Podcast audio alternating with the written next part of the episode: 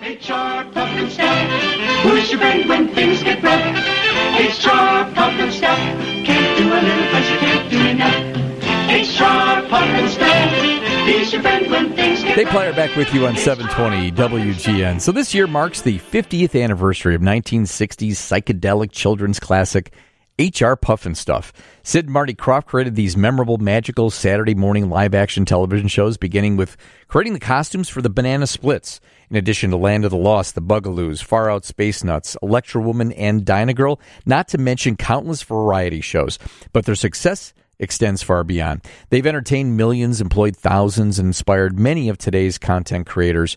And they're still in production today with Mutt & Stuff, which airs on Nickelodeon. And joining us to celebrate over 50 years of partnership and countless childhood memories is half of the legendary duo of Krofft Productions. That's Marty Krofft. Hey, Marty. Nice to be here. Thank you. Absolutely, absolutely. After hearing your after hearing your introduction, I need I, need, I think I need some vitamins. you guys have just never, ever, ever stopped working. And really, on behalf of all of us that love these classic shows, you know, thank you. well, hey, I'm glad you're the fan. Absolutely. That's why I called you on Sunday. That's right. That's right. That's right. That's right. You know, puppetry, though, I was looking back at this. Puppetry is part of your family history, beginning with your father. Right.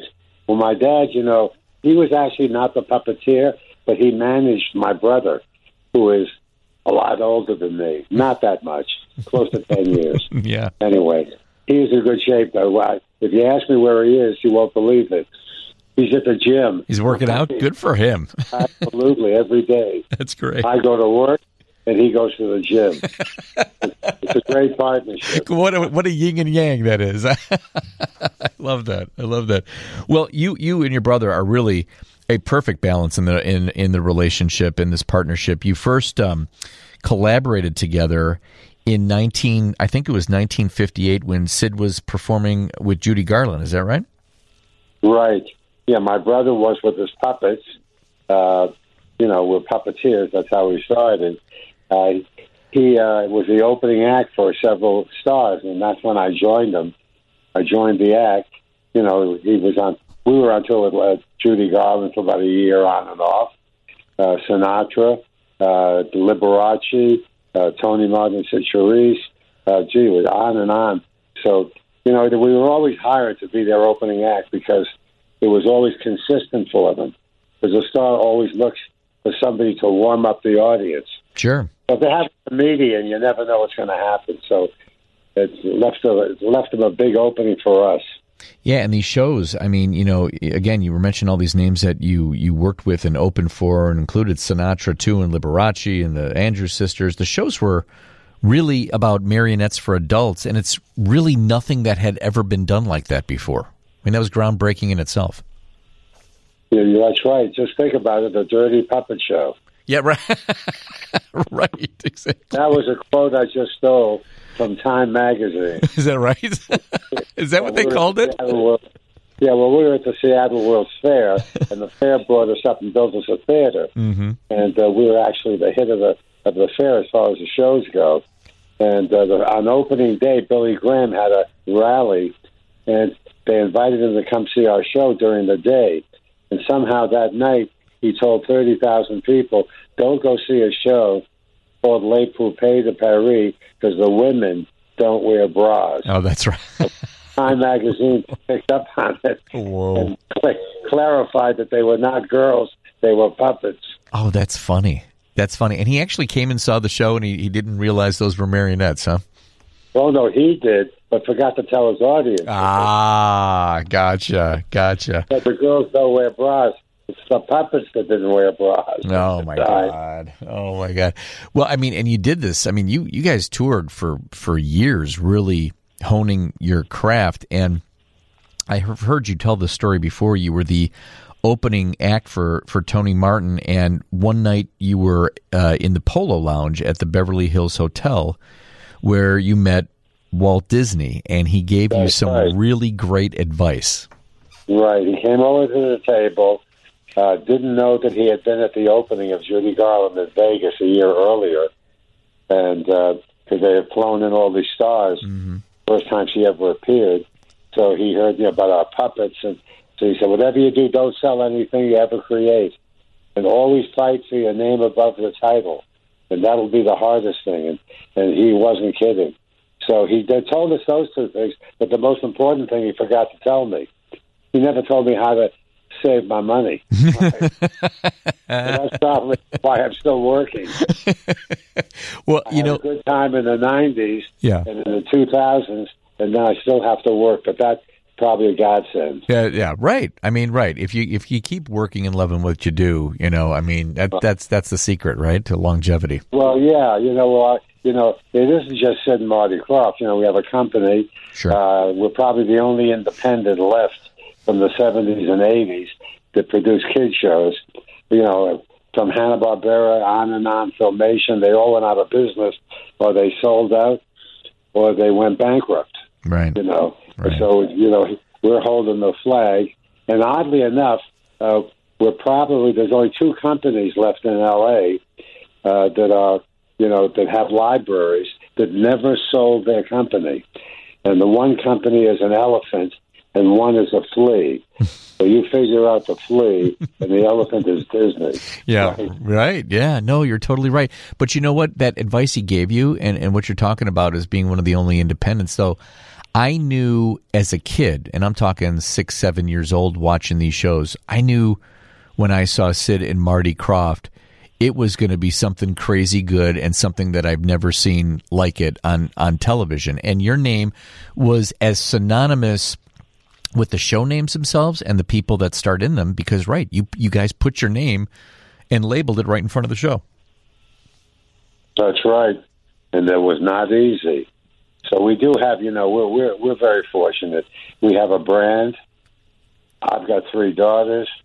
My daughter Deanna, she is the COO. She runs the place. She's also a great producer. Got two other daughters, Christine, Christina, who's an actress and a writer, and of course Kendra, the baby, can make us all look good. That's She's good. our makeup artist. Oh, that's great. Right. That's great. That's great. But you know, you, back then you started. Uh, you know, you got a call from Joe Bar- Barbera of Hanna Barbera, which is pretty cool, uh, about a project called the Banana Splits.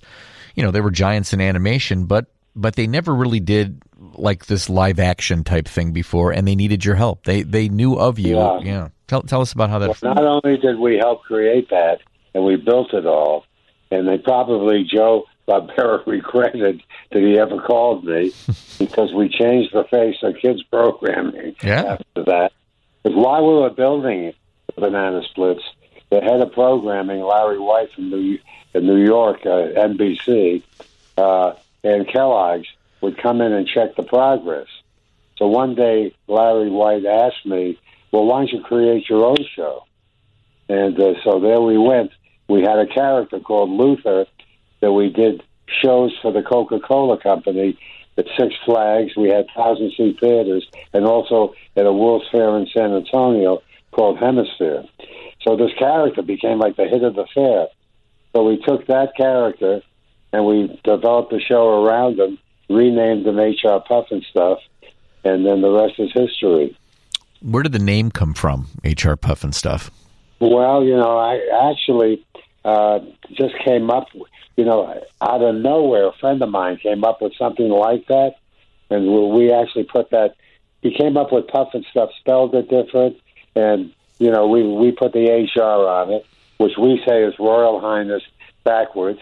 Nobody believes it. I like that. So that, you know, we once had a survey of a thousand people. So a thousand people said hand nine hundred ninety nine said hand rolled, and the right, one person said uh, Royal Highness backwards, and it was Sid and myself that said it. Oh wow! Wow, that's cool. That's cool. I got you got everybody you got someone who cares by the name of HR Puffin Stuff. Where'd you go when things get rough? HR Puffin Stuff. Well, you can't do a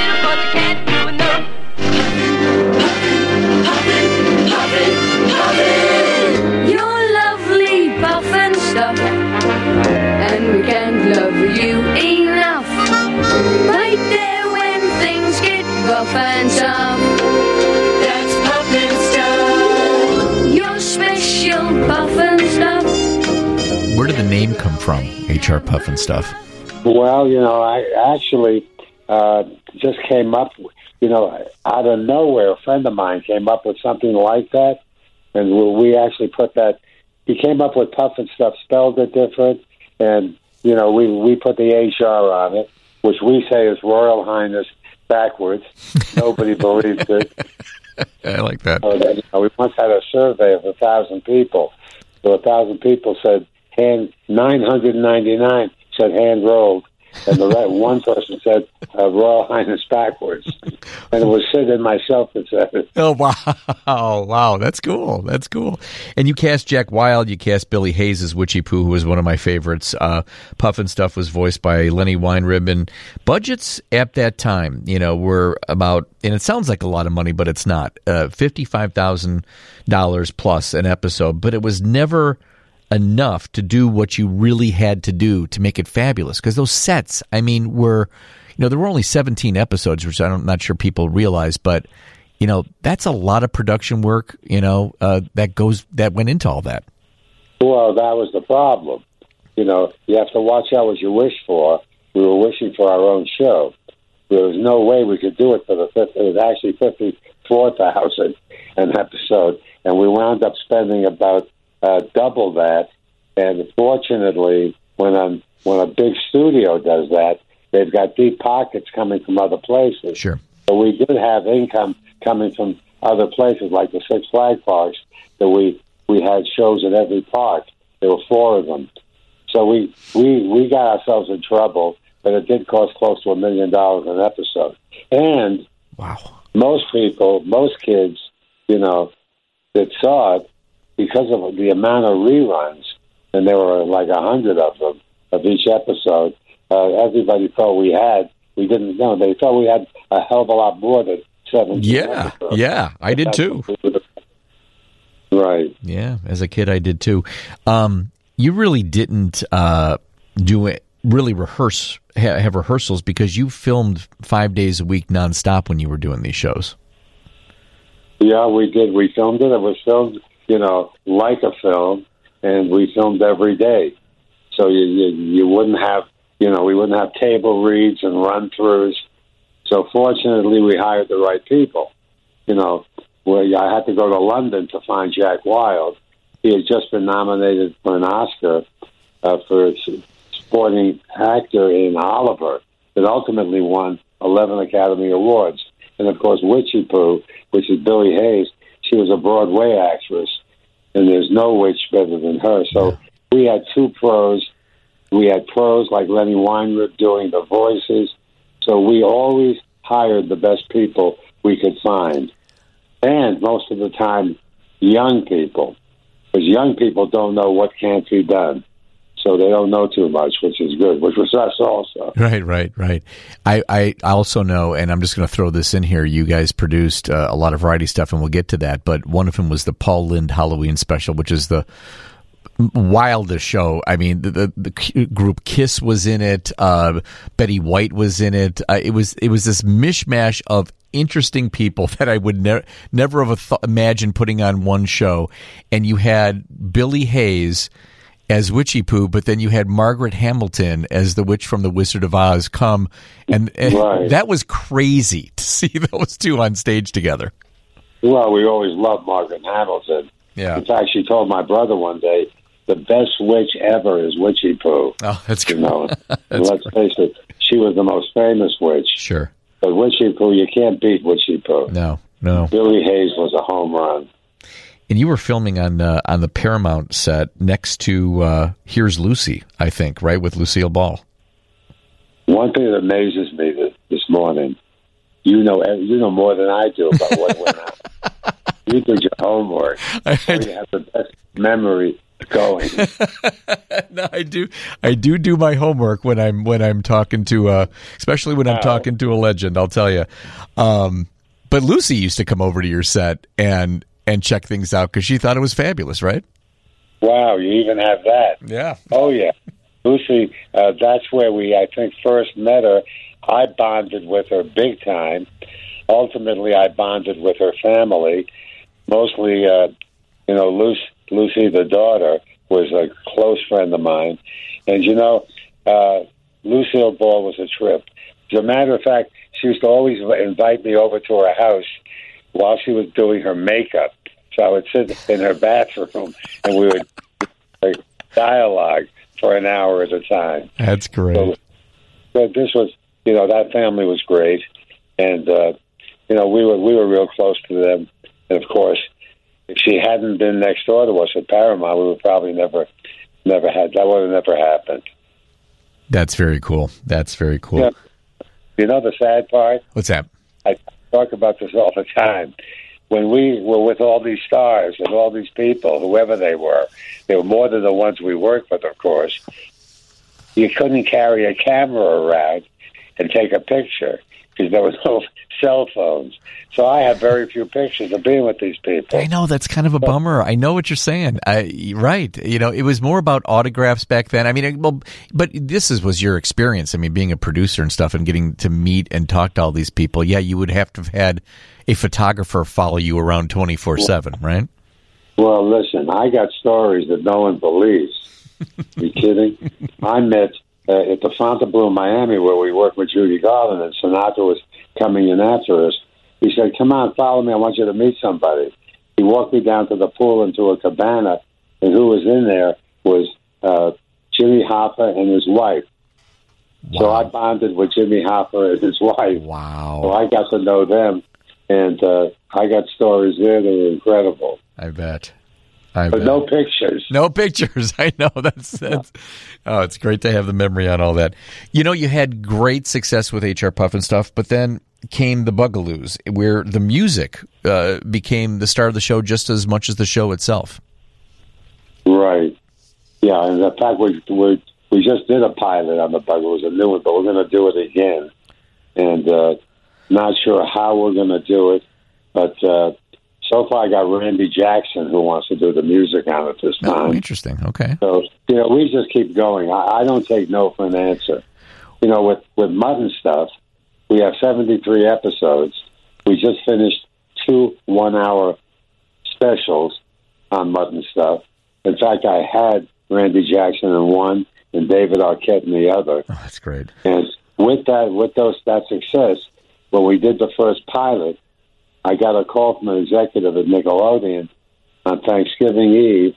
So I thought for sure we were getting picked up, and she ran the show into the ground and didn't pick us up. So I went to New York. I talked to uh, uh, Cyma Zarghami, who was the president, and I badgered her, and she gave me another pilot. And then, you know, she picked up this thing seven times, which is incredible in the like last two and a half years. Marshall, Will, and Holly on the routine expedition met the greatest earthquake ever known. High on the rapids, it struck their tiny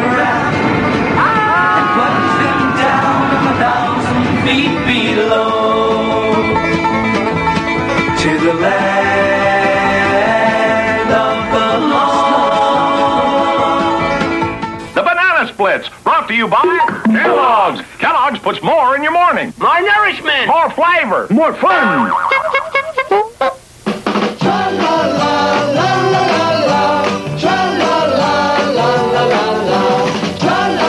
It's the Banana Splits Adventure Hour, starring the Arabian Nights,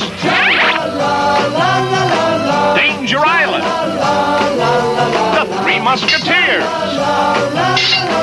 and the Banana One banana, two banana, three banana, four. Four bananas make a bunch and so do many more. Over hill and highway, the banana bunch. It's Dave Plier on 720 WGN, and we're talking to legendary children's TV producer Marty Krofft. Marty, the networks were after you to produce shows for all their networks. You had shows on ABC, NBC, and CBS. Uh, Lidsville came around with Butch Patrick, who was Eddie Munster, Charles Nelson Reilly, Billie Hayes, uh, Sigmund and the Sea Monsters with Johnny Whitaker from Family Affair, Billy Barty, Mary Wickes, Margaret Hamilton, Bob Denver.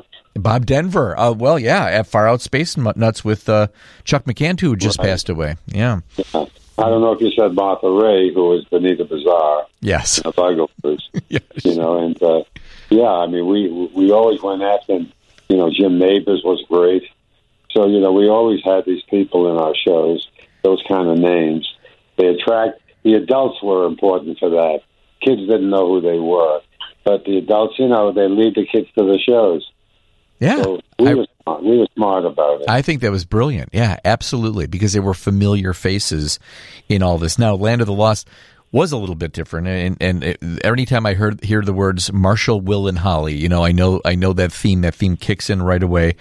Um, that that show was a show we always sat down and watched it. When I watch it now, those special effects were were hysterical. I mean, just seeing the dinosaurs and stuff going you on. know, they weren't prehistoric, but they weren't what they are today. Yeah, right. and you know that's what the kids had. And you know, I don't know. We find out the more money you spend on the show, you're gonna have more trouble. You know, the, Yeah, that's true. everybody watching your shows, they're looking at the story and they're looking at the characters, and then that's really what keeps them on your, you know, on your show. Because today there are a hundred places you can switch off to, It's true. and you can watch them at any time. Yeah. You know, before it was getting up a Saturday morning with your cereal and watching the shows. And then you got into variety shows too. I mean, you know, first being Donny and Marie. Um, the, well, that was the big breakthrough for us. Yeah. That was Fred Silverman and Michael Eisner that were together at that time at ABC. And they called us up one day and they said, hey, we thought we saw two kids, you know, on a TV talk show. Uh, what do you think? We're thinking about doing that. And they said, look, you know, maybe we'll give this to you to do, even though we hadn't done it before. And they did. They put it on on Friday night at 8 o'clock. ABC never had a, a, a Friday night, ever. So Donny and Marie made their Friday night. So that was our first one in. So that opened us up for more of those kinds of shows. And uh, we wound up with the Brady Bunch Hour. We wound up with, uh, you know, Bob- Barbara Mandrell, the Mandrell sisters. Pink Lady and With Jeff. one, yeah, Pink Lady and Jeff, and uh, we did the we did Patti LaBelle that never got on as a series at NBC. So, but you know, most of our shows, I think, got on this way. We did about twenty pilots in the life of our career, and we got eighteen on the air, Wow. and seven, seventeen worked. So our batting average is not bad. No, it's not bad. It's not bad at all. And in all this, you know, and I and I read about this, and I want you to share this because when I was growing up in the seventies, um, you know, Saturday mornings were also filled with McDonald's commercials, and I always watched the McDonald Land characters, and I thought to myself, boy, this is really, really, really like the characters and the costumes that um, uh, Sid and Marty Krofft uh, puts on their shows, and there's a story behind that. Well, there is because I went to my lawyers in L.A. and I said, you know what? I think we should really sue them because they did really stu- steal HR Pufnstuf because the Hamburglar was Witchiepoo, Mayor McCheese was Pufnstuf. So they said, you're out of your mind. You're not going to do that. You're going to get killed. So 13 years later, we finally did beat them. And, uh, you know, that was uh, that was a big, big win for us. And it was not the money. It was just, you know, that we were able to do that. And uh, so that was really where it's at. But didn't they did, didn't they engage you though? Didn't they engage your company in the very very early stages about this, and then they went off and did it themselves, right? I don't know, but I think at the time, I think that they were given, you know, I think that they didn't uh, advertise on our shows for a while. Ah, But you know, you know, this thing happened. Uh, Ray Kroc called me, who was the founder. oh yeah. Took him to Six Flags, and he told me about this idea he had. And then they said they weren't going to do it. And the next thing I know, I came back from Europe. I saw it on TV. So that's how this whole thing happened. yeah. They could have settled it with us immediately, Sure. but they didn't want. And at that time, nobody ever, you know, when the trials today are all advertised, they got stories. So we were told not to talk about it, which was probably a mistake. But anyway, that was, you know, it's the leading copyright case in the world today. So Sid and Marty Krofft are known for their shows and also for this for this uh, lawsuit decision, Yeah. which is every college kid that goes to law school studies this case. Well, here's the thing. No, you know, no one really sues McDonald's and wins. So good for you on that one. Um, late years later in the 80s, and I always found this to be fascinating. Came Pryor's. Yeah, go ahead. By the way, just going back to McDonald's, you can see it didn't hurt them this case. No, no, it didn't. It didn't bother him. No. Um, back in in '84, you guys launched Pryor's Place, and for the reputation that Richard Pryor had, not to mention, of course, being a brilliant comedian, to headline a children's show was such a bold move. And the guests on that show, and I was pretty, you know, I was in high school by that point, but I found it so fascinating that he was doing a children's show. I was watching it, and I remember Sammy Davis being on there, and Robin Williams, and Lily Tomlin, and it won Emmys. It only lasted for 13 episodes. Why why didn't it continue? I thought that was a really interesting show. It was a miracle we could get that many with Richard. Yeah. you know, close to him, and uh, he was, you know, he said he would do it. Then he said he didn't want to do it. He would do it. As a matter of fact, one day we we're already building two hundred and fifty thousand dollars worth of sets. He came to the studio with his lawyer, who actually was our lawyer at one time when he was a kid, and he said, "Look, I don't want to do this show." Uh, I said, "Look, I got two hundred fifty thousand dollars in the sets." He said, "That's okay." Uh, he says, "You know." Uh, Skip has a check in his pocket. I'll write you a check for two hundred fifty thousand dollars. I said, Richard, could you please take a walk with me? so then the next thing was he said he would do it. And the final story about this is, uh, which was like real tough to do this. And, and every night I would talk to him and not about the show. He wanted to do a press conference. Uh, he was starting up a new black film company. And he asked me to organize the press conference. I said, Richard, I don't do this. He said, No, but I trust you. So I did it. I hired my two press agents to do it. And uh, there was a woman from the New York Times there who uh, asked him a question. And she said, Why did you do this show, Richard? Because you're paying back the kids for all the havoc you caused? He says to her, No, do you know Marty Krofft? She says, No. Well, if you knew him, you would say yes immediately and get him the hell out of the room. That's awesome. oh, that's great. was the major talent of all time. Yeah, he was. And he was really a nice person. He was a great person. He just had a lot of challenges. Yeah. You know, and Yeah. No. showed up. He was a pro. We did the 13 shows, and he said, Marty, sorry, I don't want to do anymore. Yeah. Yeah. Yeah, it was an interesting show, and of course, you guys just you know again you keep rolling. Uh, muff, Mutt & Stuff, as you mentioned on Nickelodeon.